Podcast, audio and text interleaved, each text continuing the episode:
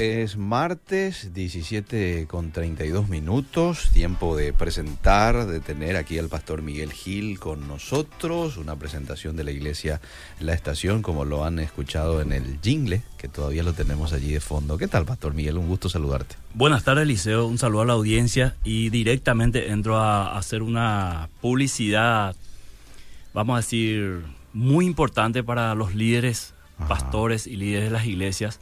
Quiero invitarle al curso de apologética que se va a llevar aquí en Paraguay, específicamente en el CENTA, de la Facultad de Teología en San Lorenzo, con el doctor Antonio Cruz, ya conocido en el ambiente eclesial y también universitario. Ya nos visitó varias veces. Y va a ser eh, del 19 al 23 y una oportunidad de liceo muy importante para conocer más de apologética, que es la defensa de la fe, una rama de la teología específicamente se refiere a cómo defender la fe o cómo presentar argumentos razonables ante quien demanda señal, según nos dice el apóstol Pedro. Entonces, este curso va a costar 350 mil guaraníes mm. por una semana, pero si la persona se anima a pagar 400 mil, eso le da derecho también a participar del Congreso ah, apologético, el segundo que va a venir.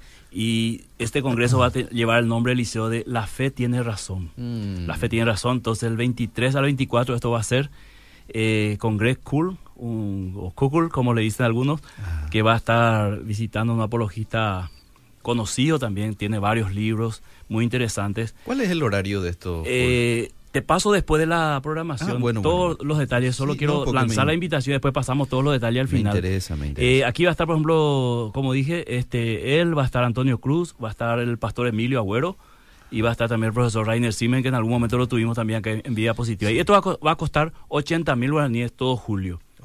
Entonces, si, si, si quiere participar del curso de apologética y del congreso, entonces eso va a costar 400 mil guaraníes nomás. Así que yo le animo a los pastores especialmente. Eh, la apologética es un poco nuevo en Paraguay en cuanto a su, vamos a decir, a su promoción. Eh, así que mucha gente hace preguntas y muchas personas quieren saber más. Esto yo recomiendo Eliseo. Es una semana intensivo y se va a aprender muchísimo con estos grandes exponentes de la apologética en el mundo. Así que eh, después de la programación eh, yo te voy a dejar los detalles para que vos lo puedas dar, horario, eh, cómo se va a dar el curso, los días. vos sabés que, pastor, acá me están pasando, y agradezco a la persona que me pasó esto, va a ser de 14 a 20 todos los días sí, en el campus del centro. Eso va a ser el congreso, este, el curso, el, curso apologético con Antonio Cruz, ¿verdad? Y el congreso va a ser del 23 y 24 de agosto. Ah, ok, muy bien. Ahí está. Ahí está. Así que la invitación está hecha, querido Liceo. Y vamos directamente a nuestro tema. Vamos. Eh, ¿Por qué voy a hablar de este tema, Liceo, esta tarde? Me fue mm. infiel y le perdoné. Sí. Porque he considerado estas dos últimas semanas, mm. eh, todos los mensajes que llegan aquí a la radio del tema que yo estoy tocando, son temas que no tienen nada que ver con esto. Mm. Pero igual entre todos los mensajes, uno o dos mensajes llega, llega en referencia a, la infidelidad. Entonces es, es, entiendo que hay personas que dicen, bueno, este no es el tema, pero igual quiero que me ayuden. Y algunas veces no podemos responder al aire, tratamos de responder este en forma privada, pero hoy me tomé el tiempo de analizar un poco este tema, Eliseo. ¿Por qué? Porque últimamente me da la impresión de que aquel que perdona una infidelidad, mm. En la balanza social, este es el tonto o la tonta hmm, que en este siglo XXI se atreve o se anima a perdonar una infidelidad, con todos los cambios sociales, ideológicos que hay en este siglo. Entonces, eh, por un lado está el mandato de perdonar. O sea, la Biblia nos dice, eh, ya sea al católico o al evangélico, tenés que perdonar. El Padre nuestro reza eh, prácticamente eso, que perdonemos así como también Dios nos perdona. Pero por otro lado está el mandamiento de no adulterar. Entonces, son dos mandamientos, parece que se contraponen. Por un lado hay que perdonar y por otro lado no hay que adulterar. Entonces, se debe perdonar siempre, pero no adulterar siempre. Esto es lo primero que quiero dejar bien claro, Eliseo, a la audiencia. Se debe perdonar siempre, pero no adulterar siempre porque también esto es válido para el noviazgo liceo. ¿Por qué, querido Eliseo? Porque he encontrado en, mi transitar como pastor, que hoy coincidentemente cumplo 23 años como pastor. Felicidades. Eh, gracias, Liceo. Un 2 de julio me animé a tomar la posta allá en Ipacaraí. Mira. Eh, muy joven, sin experiencia, y Dios nos ha ayudado a mí y a mi esposa, así que doy gracias a Dios por eso. He encontrado en estos 23 años de caminar como pastor que también el noviazgo ocurre ya infidelidades, querido Liceo, que parece que no son tan fuertes ni tan importantes como si ocurriese en el matrimonio. Pero ¿qué pasa? Muchos novios ingresan al matrimonio sin haber saldado cuentas en esta área. Entonces, por eso también aquellos que están de novio, eh, que tienen una relación que va rumbo al altar o que está madurando la relación, también presten atención a esto, ¿verdad? Porque es muy importante eh, si es posible solucionar este problema antes de entrar al matrimonio. Así que eh, el perdón no tiene relación directa con las consecuencias, Liceo. Esto es lo primero que tenemos que decir en cuanto a una infidelidad se refiere. ¿Qué significa esto? Que se puede perdonar, por ejemplo, un asesinato, pero no evitar la cárcel. Ah, o sea, lo que muchas personas, lo que muchas personas que caen en infidelidad, quiere que el cónyuge, aparte de perdonarle, mm. le libre de las consecuencias. Mm, y eso no es posible. Esto no es posible, Eliseo, mm. lastimosamente. ¿Por qué? Porque el perdón no siempre tiene que ver con las consecuencias. Y ahí puse un ejemplo. Se puede perdonar un asesinato, ¿verdad? A, perdonar al asesino, pero no se puede evitar la cárcel. O sea, yo no puedo con mi perdón hacer que la justicia no, no haga su parte. O sea, por más que yo tenga buenas intenciones y no quiera que la persona pase a Tacumbú, eso se va a dar sí o sí porque es la justicia dándole el pago de sus hechos. Entonces, y por ejemplo, y, no quiero desviarle mucho del tema, una persona que comete abuso, por ejemplo, sí, sí. este y te dice, "No, vos tenés que perdonarme si sos cristiano, ¿para qué te vas a ir a hacer la, la denuncia o algo así?" No tiene tampoco que ver con eso. No tiene que ver con eso. Hay que hacer lo que es justo. Hay que separar, Eliseo. ¿Por qué? Porque el perdón no significa que yo te absuelvo o te, te quito las consecuencias, eh, vamos a decir, de tus hechos. Vos pusiste un tema muy fuerte que es el abuso, mm. ¿verdad? Por ejemplo, sí. O sea, uno puede perdonar al abusador, pero el hecho de denunciar y que el abusador finalmente vaya a, parar a la cárcel, eso no significa que yo no le perdoné del todo. Eso ya es otra cuestión. Por eso es muy importante entender que el perdón no tiene relación directa con las consecuencias. o sea, yo puedo perdonar, pero las consecuencias pueden escapar de mis manos por más buena intención que yo tenga. Entonces, el perdón puede traer consigo una consecuencia no deseada como la separación en el caso de la infidelidad. Entonces, eh, la persona que fue, eh, vamos a decir, víctima de la infidelidad puede perdonar, pero la consecuencia finalmente, la consecuencia no deseada, puede ser finalmente la separación de ese matrimonio. Entonces, eh, hay que separar el perdón de las consecuencias. Esto es muy importante para lo que vamos a hablar esta tarde de este me fue infiel y yo le perdoné. Porque muchas personas piensan que el perdón sí o sí tiene que traer consigo eh, absolución total de mm. las consecuencias. Mm. Y esto es imposible, querido Lucio. Quizás en algunos casos muy específicos mm. se pueda perdonar y también eh, que no haya consecuencias. Supongamos que vos me ofendiste, Eliseo, ah. entonces merecías una trompada, merecías una cachetada. Ah. Entonces yo te perdono y también me abstengo de lastimarte. Ah, Ahí puede ser ah, que sea un perdón y que no haya consecuencias. Pero en la mayoría de las ocasiones, y especialmente cuando se trata de, infidelidad matrimonial, hay un perdón, pero hay unas consecuencias detrás que no se puede evitar. Entonces, esto es para arrancar, querido Liceo. Hoy voy a hacer cortito, Liceo, la parte introductoria y después vamos a darle oportunidad a la audiencia ah, que puedan hacer las preguntas y si podemos responder todo, gloria a Dios. Y si no, por lo menos en privado después vamos a ampliar. Eh, ¿Por qué uno llega a perdonar la infidelidad? Es la pregunta. Hmm. ¿Por qué es que, que una persona ve una acción de infidelidad en un matrimonio y finalmente la víctima le perdona y uno se pregunta ¿por qué? Porque si era yo, eso es lo que la mayoría decimos, si, si, era yo jamás lo voy a perdonar. Hmm. Entonces, primero, la, la persona que recibe la infidelidad o la víctima de la infidelidad perdona porque no quiere terminar la relación. Mm. O sea, evidentemente quiere seguir la relación, a pesar de... Entonces este es un punto muy importante cuando tratamos de entender que muchas veces la víctima está predispuesta a perdonar porque realmente no quiere terminar la relación. O sea, quiere seguir la relación. De alguna manera hay, hay un amor, hay, hay eh, algo que lo, lo, une. Un compromiso. claro, entonces, entonces pone por, por encima del hecho de la infidelidad, pone ese su deseo de, de seguir la relación, entonces perdona porque no quiere terminar la relación. Segundo, perdona porque cree en el arrepentimiento del infiel. Mm. O sea, cuando, cuando el, la pareja infiel o el cónyuge infiel le dice, me equivoqué, perdóname, mm-hmm. le dice todas las cosas que, que pueda decirle. Entonces, Va a ser la última vez y de rodillas. Exactamente, nunca más.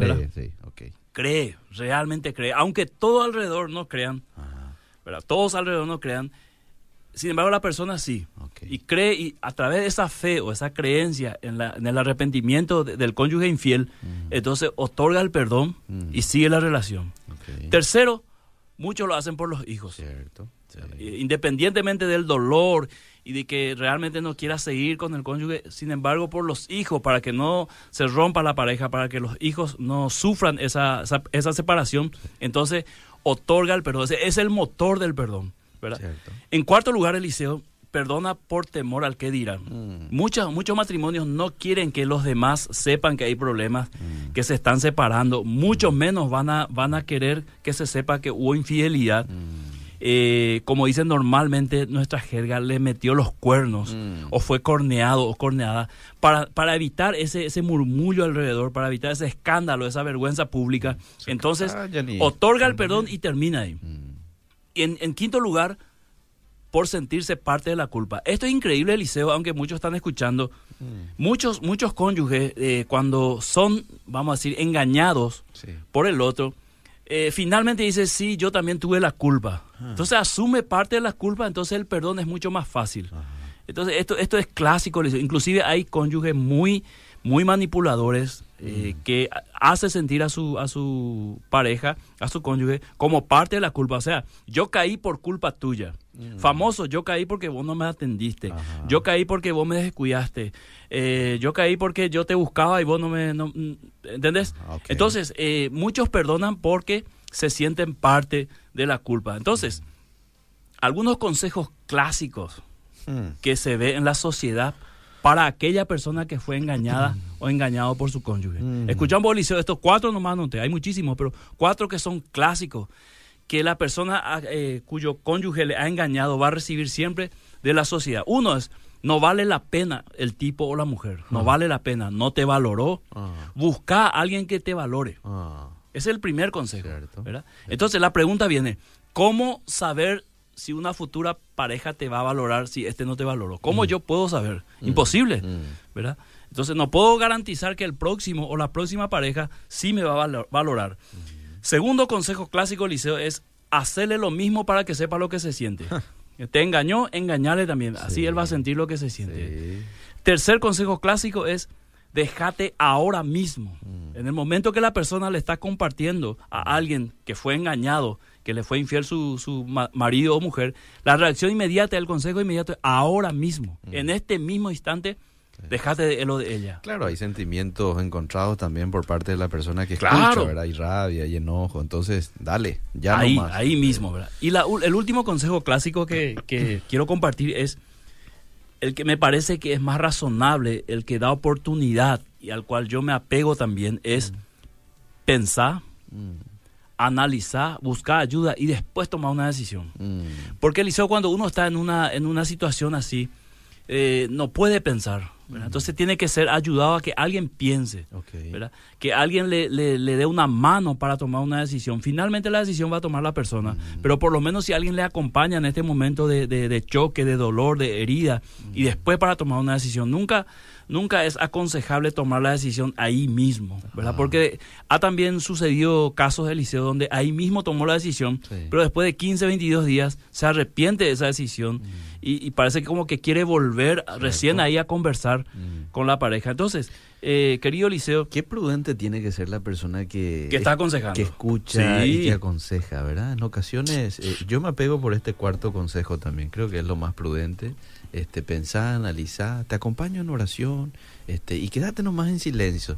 A veces seguramente querés hablar más si es que hay eh, algún tipo de relación entre la víctima y vos que estás escuchando, ¿verdad? Uno a veces se pone mal también, ¿verdad? Pues lo mejor es eh, poner paño frío nomás a la, a la cosa y dejar que las... Y mira, Liceo, que estamos en el mes de la amistad. sí. ¿Qué pasa si tu mejor amigo, tu compinche te dice no vale la pena, Eliseo. No te valoró, busca alguien. Esa es palabra mayor para vos. Es una palabra autorizada. A quien vos vas a escuchar. O que tu mejor amigo o tu mejor amiga te diga, hacerle lo mismo.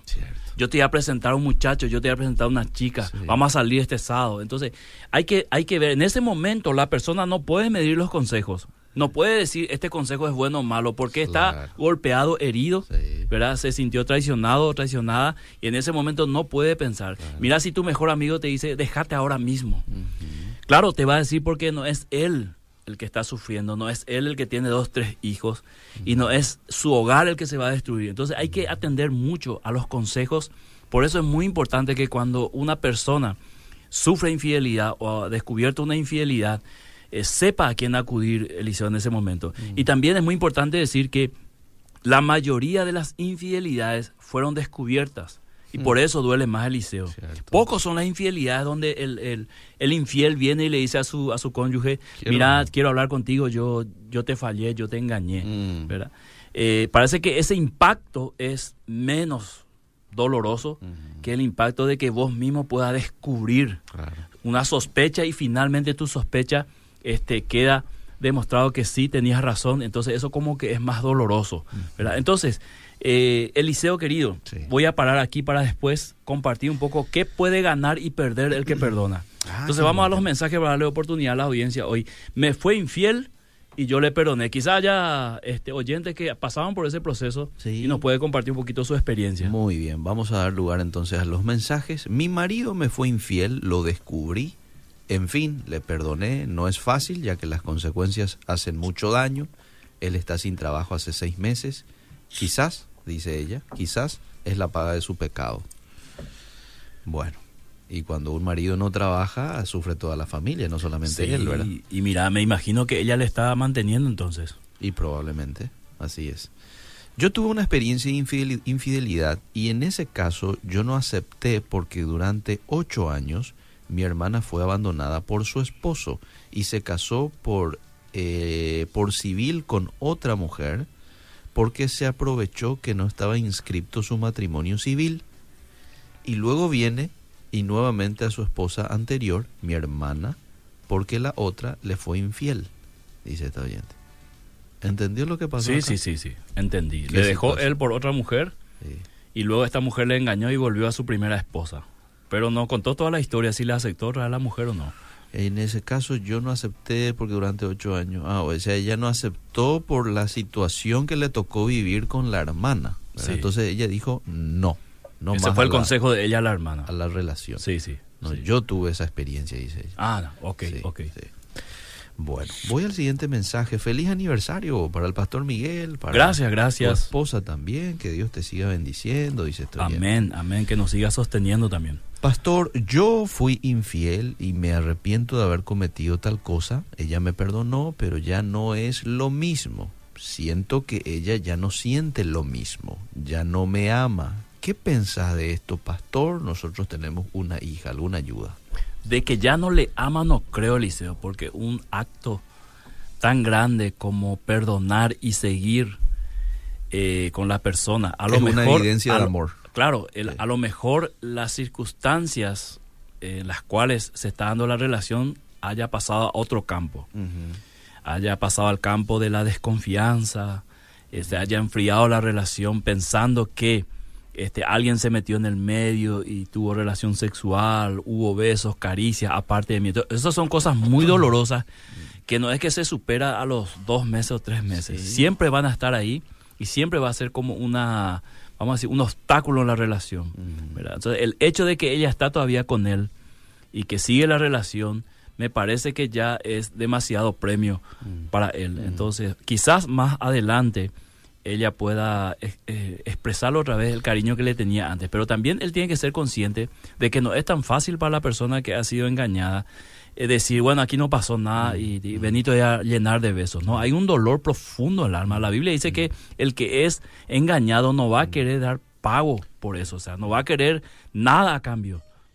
Yo iba a hacer un llamado a esa conciencia, ¿verdad? Este, a esa conciencia de que la persona que comete adulterio, o sea, no podés esperar que después de este, qué sé yo, 10 días tu esposa ya esté tirada encima tuyo y besito aquí, besito allá. No, es un proceso y vos tenés que ser parte de ese proceso, ¿verdad? Y esa es la parte de la consecuencia que hablamos, Liceo. Ganándola, este, eh, no. Para mí es sencillo, Liceo. Si a él le costó, le costó 80, para dar un número, le costó 80 para conquistarle en el noviazgo Ahora para conquistarle después de, casado, después de una infidelidad, le va a costar 500, para darte una idea. o sea, va a tener que hacer un esfuerzo extraordinario en primero demostrar que verdaderamente está arrepentido, porque esta es otra, cuestión del liceo, que muchos dicen estar arrepentidos, arrepentida, pero en los hechos eh, no cambió absolutamente nada. Entonces, tiene que demostrarle que está verdaderamente arrepentido, arrepentida, que siente un dolor profundo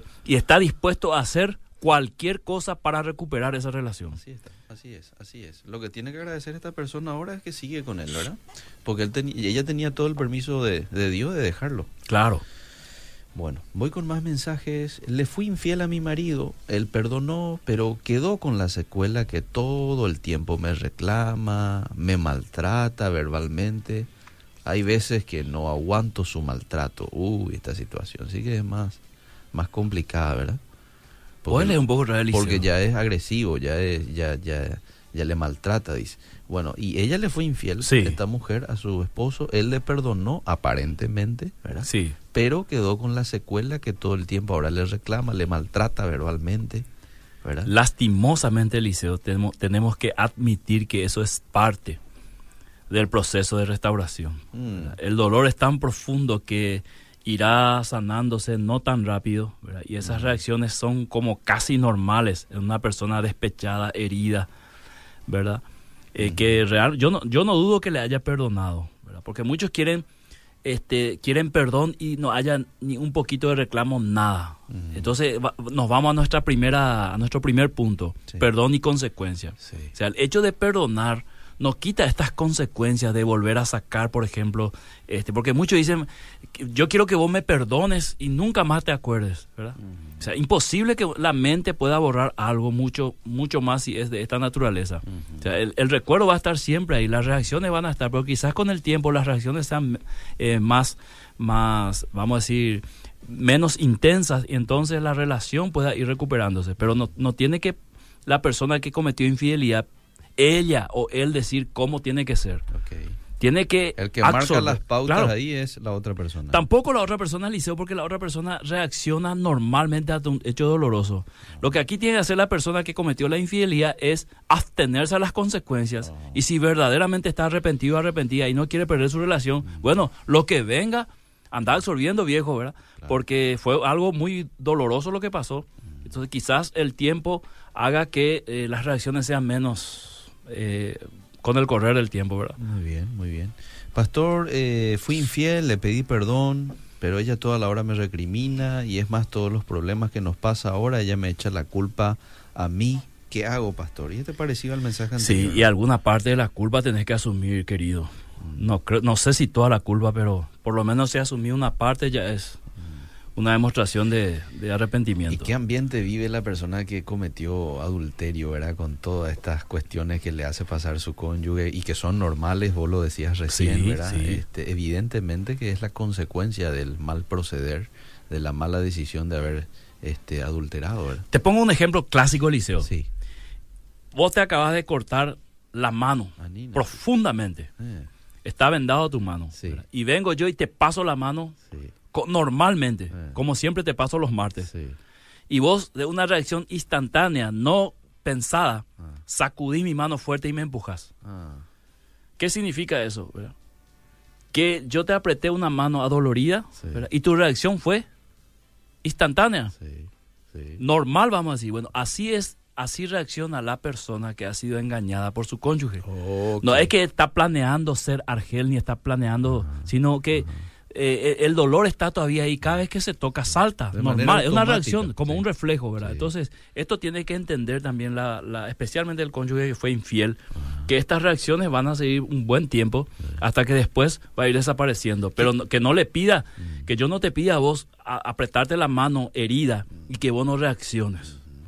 Ni una muestra de dolor, imposible. Me gustó tu gráfica, muy muy interesante está la gráfica porque este es cierto, es cierto, uno va a saltar y, la otra persona puede decir, che, pero ¿por qué esa reacción? Nunca saltaste así cuando te pasé la mano. Porque nunca estuvo herido. Pero hermano querido, mira la venda que tengo, ¿verdad? Sí, no, y vos no le podés decir, no saltes tan alto. No grites tan fuerte. No, es imposible, querido Eliseo, imposible. Y ahora, para una persona que te dice, y decime un poco, está bien, me voy a bancar por un tiempo entonces esta reacción de mi esposa, de mi esposo, ¿verdad?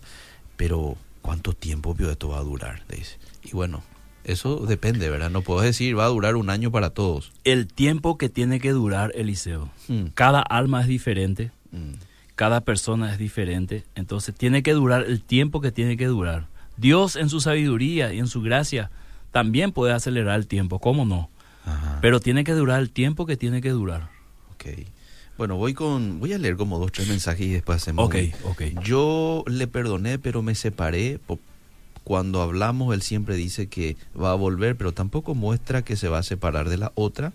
Y mucho me echó la culpa de su infidelidad y también me dice que soy rencorosa. Las recriminaciones clásicas del que comete ahí está, ahí adulterio, ¿verdad? Es manipulación. Qué bueno la gráfica del pastor, me encantó, dice. A ver, buenas tardes. Una amiga fue infiel hace ocho años y según ella ya le pidió perdón a Dios y no hace falta que su esposo lo sepa. ¿Eso es correcto?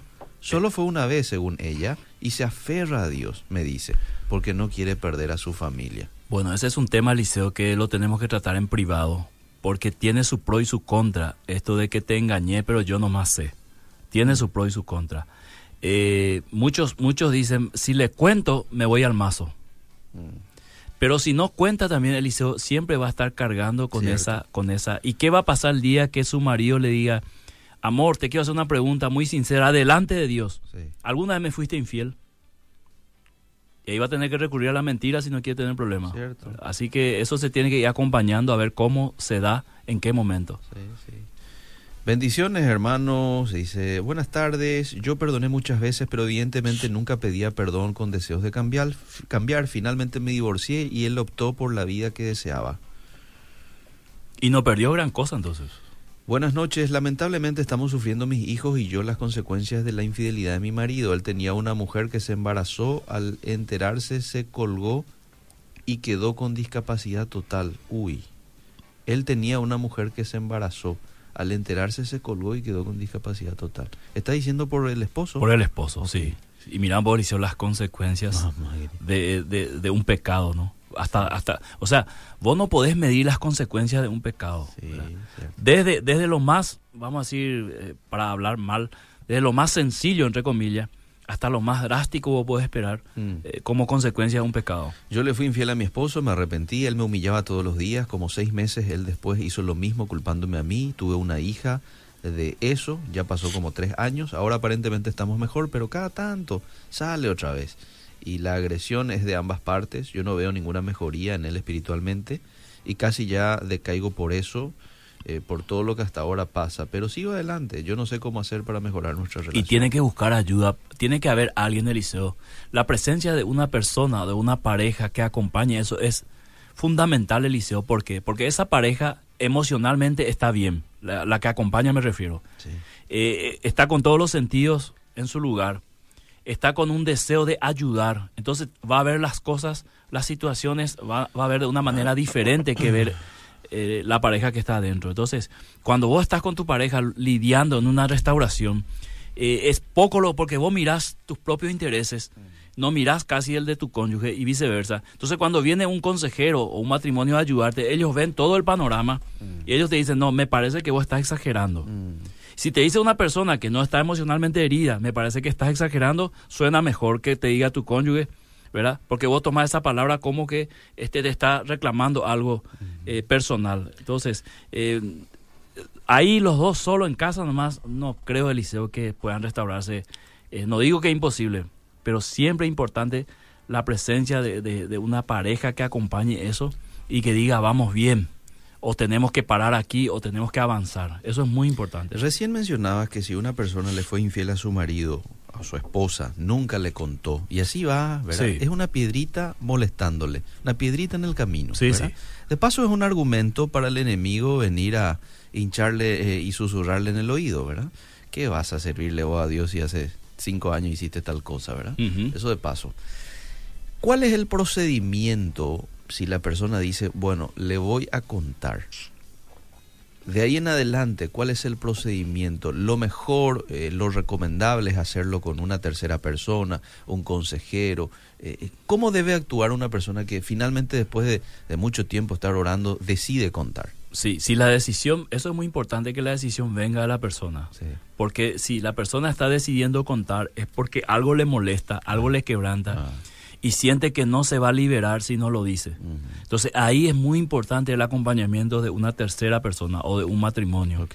que puedan orar y acompañar y ver cuál es el momento ideal de hacerlo. No hacerlo al otro día solo porque lo estoy sintiendo, sino orar y que el Señor prepare también el corazón de la otra persona. ¿verdad? Y, y eso ya es un tema de discernimiento espiritual, Eliseo, al cual nosotros no le podemos poner tiempo, pero sería muy importante que acompañe a alguien esa, esa decisión de confesar. Muy bien. Perfecto. ¿Te parece si seguimos? Seguimos, Eliseo, y después le damos más lugar a la audiencia. Hay todavía tiempo, ¿verdad? Ahí todavía. Ok, ¿qué puede ganar y qué puede perder el que perdona? Porque esto es muy importante, porque muchas veces eh, uno como que perdonó una infidelidad y parece que eh, no ganó absolutamente nada. Mm. Escucha esto, Liceo. El que, el que perdona una infidelidad gana el valor de su amor. O sea, ahí está demostrando realmente te amo, Te perdono. Pero puede perder la consideración de muchos al tratarlo de tonto o tonta por esta decisión. Ajá. Entonces, por un lado gana el valor de su amor, o sea, ese es el valor de su amor, el perdón, pero pierde la consideración de muchos, ¿verdad? Quizás amistades o parientes se alejen de esa persona por considerar su decisión totalmente errónea. Segundo, ¿qué puede ganar y qué puede perder? Puede ganar la oportunidad de restauración de su matrimonio con el perdón, pero puede perder la gratitud de su cónyuge. Mm. Es decir, muchas personas que fueron engañadas han perdonado y el cónyuge, eh, cónyuge víctima o el que cometió la infidelidad no ha considerado con gratitud este gesto de perdón. ¿verdad? Mm. No lo ha considerado como un acto de amor, entonces muestra una ingratitud hacia esa decisión. O sea, te estoy perdonando y no aprovechás o, o- o no sos grato con esta decisión, ¿verdad? Mm. Tercero, ¿qué puede perder y ganar el que perdona? Ganar un cónyuge arrepentido, ¿verdad? Mm. Eso puede ganar el que perdonó, Ok. pero puede perder la confianza en su cónyuge, que es lo que pasa normalmente. O sea, te perdono, pero ya no puedo confiar en vos. O sea, me cuesta muchísimo confiar y no voy a confiar hasta un buen tiempo. Entonces, eh, estas cosas se dan en una relación de perdón, ¿verdad? Ganar y perder. Por último, que puede ganar y perder el que perdona? Puede eh, no ganar nada absolutamente, pero puede tener la esperanza de volver a ser feliz. O sea, perdona y no ve que haya ganado algo, pero tiene una esperanza. Por lo menos queremos intentar volver a ser feliz, eh, como lo fuimos quizás antes de la infidelidad, eh, o, o quizás como nunca lo fue. Esa es una esperanza que puede tener la persona que perdona una infidelidad. Entonces, eh, Eliseo, aquí nosotros tenemos que entender una cosa, que aquel que perdona una infidelidad tiene en sí mismo eh, la oportunidad de hacerlo o no hacerlo. Mm. ¿verdad? Sí. Y que muchos, eh, muchos han optado por hacerlo, más allá de lo que otros puedan opinar, y han salvado su matrimonio. Mm. Y conozco varios casos así, Eliseo, que, que lo han hecho y han salvado su matrimonio, inclusive se han convertido en personas de bendición para otros. Así que eh, no es que uno pierda o, o gane precisamente, sino que uno tiene que optar quizás por lo más difícil en estos casos. Y lo más difícil, Eliseo, es perdonar. Lo más sencillo, lo más fácil, lo más práctico quizás sea, aquí se terminó la relación, ya no quiero saber nada, ¿verdad? Pero el, el que perdona se juega también eh, cosas importantes en su relación, como los que acaban de mencionar los oyentes.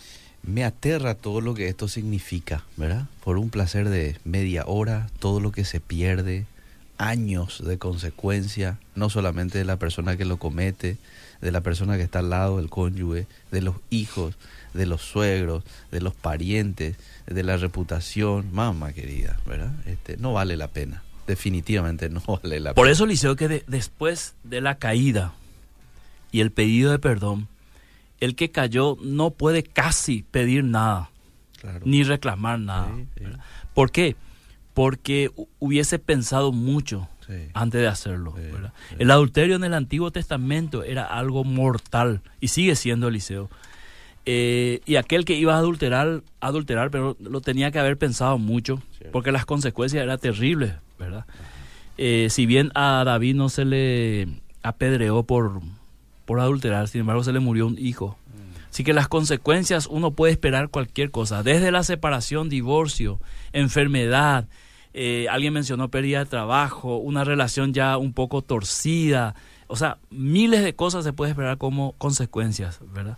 Pero a pesar de todo, si el cónyuge quiere perdonar y seguir, bueno, eso es una buena noticia. Proverbios 6:32, el que comete adulterio es falto de entendimiento, dice, es Así tonto, mismo, ¿verdad? Así mismo. Corrompe su alma el que tal hace. ¿Y qué significa esto que dice? Espérame un poco, te voy a buscar. Y su afrenta nunca será borrada. Y en otra versión dice, o en otro pasaje creo, que lo lleva hasta la muerte, una cosa así. ¿Cuál es el significado? Claro, es, es como una marca, Liceo. eh, Como una cicatriz. como una cicatriz en la- donde la persona siempre va a estar pensando y meditando en eso. Puede ser que ya no reaccione, puede ser que ya no le duela, no creo tanto, ¿verdad? Pero no va a poder quitarse de sí mismo ese, ese dolor, esa, esa afrenta, esa situación de haber sido engañado o engañada por su cónyuge. Eso va a ir hasta la muerte, o sea que nadie le va a decir... Nadie le puede decir, olvídate, eso ya pasó. Mm. No, eso, eso Eliseo va a saltar. Y no me sorprende que en una discusión salte. Hmm. O sea, muchas personas dicen, eh, eso ya pasó hace 20 años y me sacó otra vez. Pero ahí está. Mm. Es imposible, ¿verdad? O sea, yo me acuerdo bien lo que pasó cuando tenía 7 años en el primer grado acá en la, en la escuela en Lambaré. O sea, está ahí en mi mente. Ha pasado varios años, pero está ahí. ¿verdad? Entonces es imposible. Eh, si yo me estoy acordando de algo tan sencillo como ir a la escuela a los 7 años, imagínate que alguien quiera olvidar un engaño, ¿verdad? Entonces, es, por eso la Biblia dice que su afrenta nunca será borrada. Ok, ok. Bueno, voy a leer rápido los mensajes. Eh, Jesús se presentó a los discípulos, se mostró a Tomás. Jesús mostró a Tomás la cicatriz que fue crucificado por el pecado. La herida se sana, pero queda la cicatriz, dice este oyente. Pastor, hace un año y medio pasé por infidelidad, perdoné, pero me cuesta mucho, te duele demasiado. Uh. Estamos juntos y ambos ya fortalecidos en Dios y trabajando en su obra, pero hay momentos que no puedo, parece superar. No evito, Eliseo, Sí. un año y medio. Sí, Eso recién la herida, vamos a decir, como que se, se quiere cerrar. Claro. Buenas tardes, yo estuve a punto de serle infiel a mi pareja con mi jefe. Me gustaba su buen trato y demás atenciones, pero le sentí de parte de Dios que algo me decía por cosas como estas es que la gente ya no quiere creer en Dios por yo me, porque yo me presentaba como cristiana y me di cuenta del mal testimonio. No llegamos a una relación, pero con el hecho, con el simple hecho de considerar y prestarse ya era una inf- infidelidad y tenía un quebranto que tenía que confesar y tenía un quebranto que tenía que confesar. Bueno, no sé si confesó, Ujú. pero Pero muy importante lo que dice ella, Eliseo, porque todo camino a la infidelidad comienza así. De- eh, Proverbio describe perfectamente el camino por donde este, transita la infidelidad. sí, un proceso. Y, y es un proceso, es un proceso que comienza así, con un pensamiento, Sí.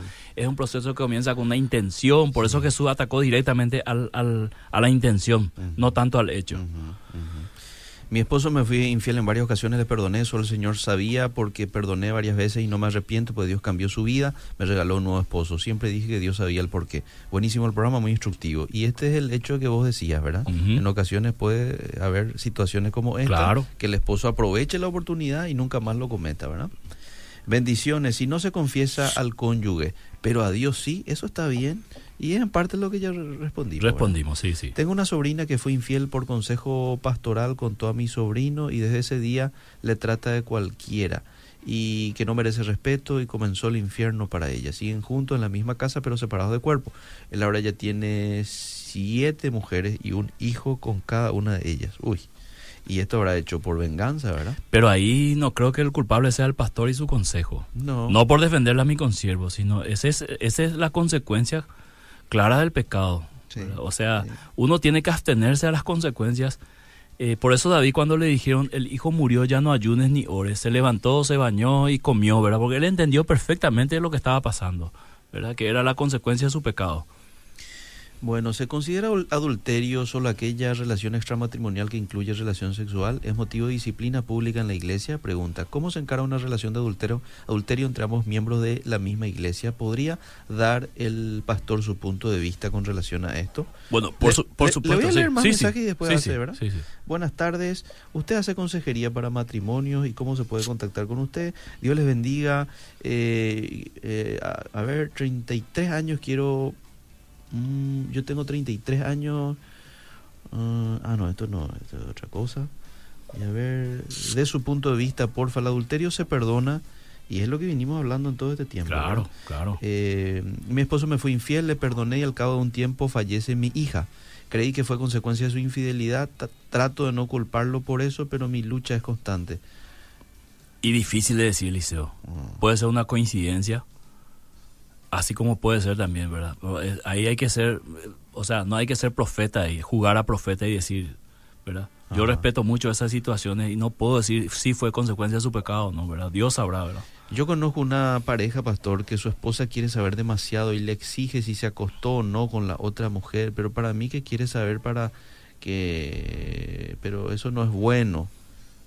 Otro- otro- bueno. ¿Por qué, una, ¿Por qué Eliseo, un cónyuge, no Eh. va a tener el derecho de hacer preguntas a su, a su cónyuge? Sí, pero tampoco así muy detallista. eh, Pero fue allá o fue acá, fue así o Ah, fue yo, asá. no, yo estaba diciendo, eh, to- un esposo, una esposa tiene todo el derecho de preguntarle a su... Vos siempre me fuiste fiel, Sí, ¿verdad? Porque espera la respuesta correcta, ¿verdad? Siempre.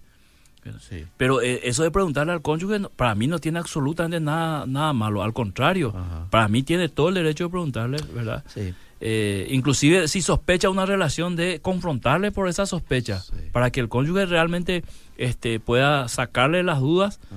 eh, eh, fortalecer la confianza o realmente es una buena oportunidad para decirle, bueno, ¿verdad? Porque también, Eliseo, Mm, muchos cónyuges incisivos, mm. eh, así medio eh, argelados, Mm. han evitado también situaciones de adulterio, ¿verdad? Hmm. Sí, yo entendí nomás por el mensaje que demasiado quiere saber así los detalles. Ah, después si de se caer. acostó, si no se ah, después de caer. ah. Sí, eso, eso es. Yo le aconsejaría mejor no, porque va a sumar más dolor a su, a su herida, va a echarle más sal. Entonces, ¿para qué querés saber los detalles? Si ya sabe que se, se cayó, entonces los detalles ya no son tan importantes. Bueno, y después hay varios testimonios de oyentes, mensajes eh, que han llegado aquí que dicen de que oraron, se restauró el, el- el- el matrimonio, y claro que Dios puede hacer eso, Dios puede restaurar, este no es la excepción, ¿verdad? Este, siempre y cuando nosotros nos eh, dejemos llevar por ese proceso, confiemos en Dios, eh, nos dejemos asistir Mm. por otras personas, esto es muy importante, pastor, ¿verdad? Sí, sí, eh, sí. tomar la ayuda de otros, es decir, no querer superar solos una situación Sí. como esta, sino buscar ayuda, ¿verdad? Buscar ayuda. Para aquellos que preguntaban si yo hago consejería matrimonial, yo hago Eliseo mayormente con la gente de mi iglesia y de mi ciudad, ¿verdad? Eh, si la gente que está preguntando tiene su pastor, lo, lo más aconsejable es que lo haga con su pastor. En último caso, acá en Consejería de Obedira también Mm. hay personas que le pueden ayudar.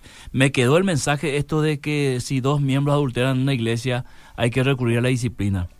Eh, por supuesto que sí, Eliseo. Este, la disciplina es una forma de mostrarle a los demás de que esto es serio, ¿verdad? De exponer también la situación, especialmente si es público, Mm. y de ver a través de eso el arrepentimiento y la predisposición de las personas que cayeron. Claro. Ahora, cada iglesia sabrá cómo aplicar eh, las disciplinas, pero es muy importante porque eso mancha a la iglesia, Eliseo. Eso quita credibilidad a la iglesia. Es un mal testimonio para los jóvenes, es un mal testimonio para los recién casados. O sea, eh, la iglesia que cuyos miembros caen en adulterio, eh, entre ellos, es como, no voy a decir que es peor que un adulterio con otra persona que no es de la iglesia, pero es un golpe bajo a la iglesia, un autogolpe, yo diría, ¿verdad? Entonces es doloroso, Eliseo, eso, y cuesta mucho recuperarse de eso. Bueno, pastor, estamos llegando al final Estamos de llegando. nuestro encuentro. El próximo martes no le tengo, ¿verdad? El próximo martes estoy con mi estudio Eliseo, así que por ese por esa razón no voy a, a participar de la programación. Sí. Voy a estar est- escuchándote seguramente. Ah, bueno, vamos a estar desde la Expo, tengo entendido. Ah, van a estar la expo, qué bueno, martes, qué bueno. Ahí te van a ver la gente. Me hubiera gustado tenerlo allá conmigo, pero Mm. entiendo de que usted tiene esas responsabilidades. Sí, Está- es que yo le digo a los jóvenes no falten a su estudio. Ah, sí, y aparte que ya está, está terminando también ya Esto es mi último módulo. Está a un sí. pazo de Sí. ser doctor en educación. En pastor ciencia de la educación, En sí, ciencias de la educación, Sí, ahí está. Bueno, así que vaya usted y aproveche. Gracias por su tiempo, pastor. Hasta el próximo martes. Seguimos.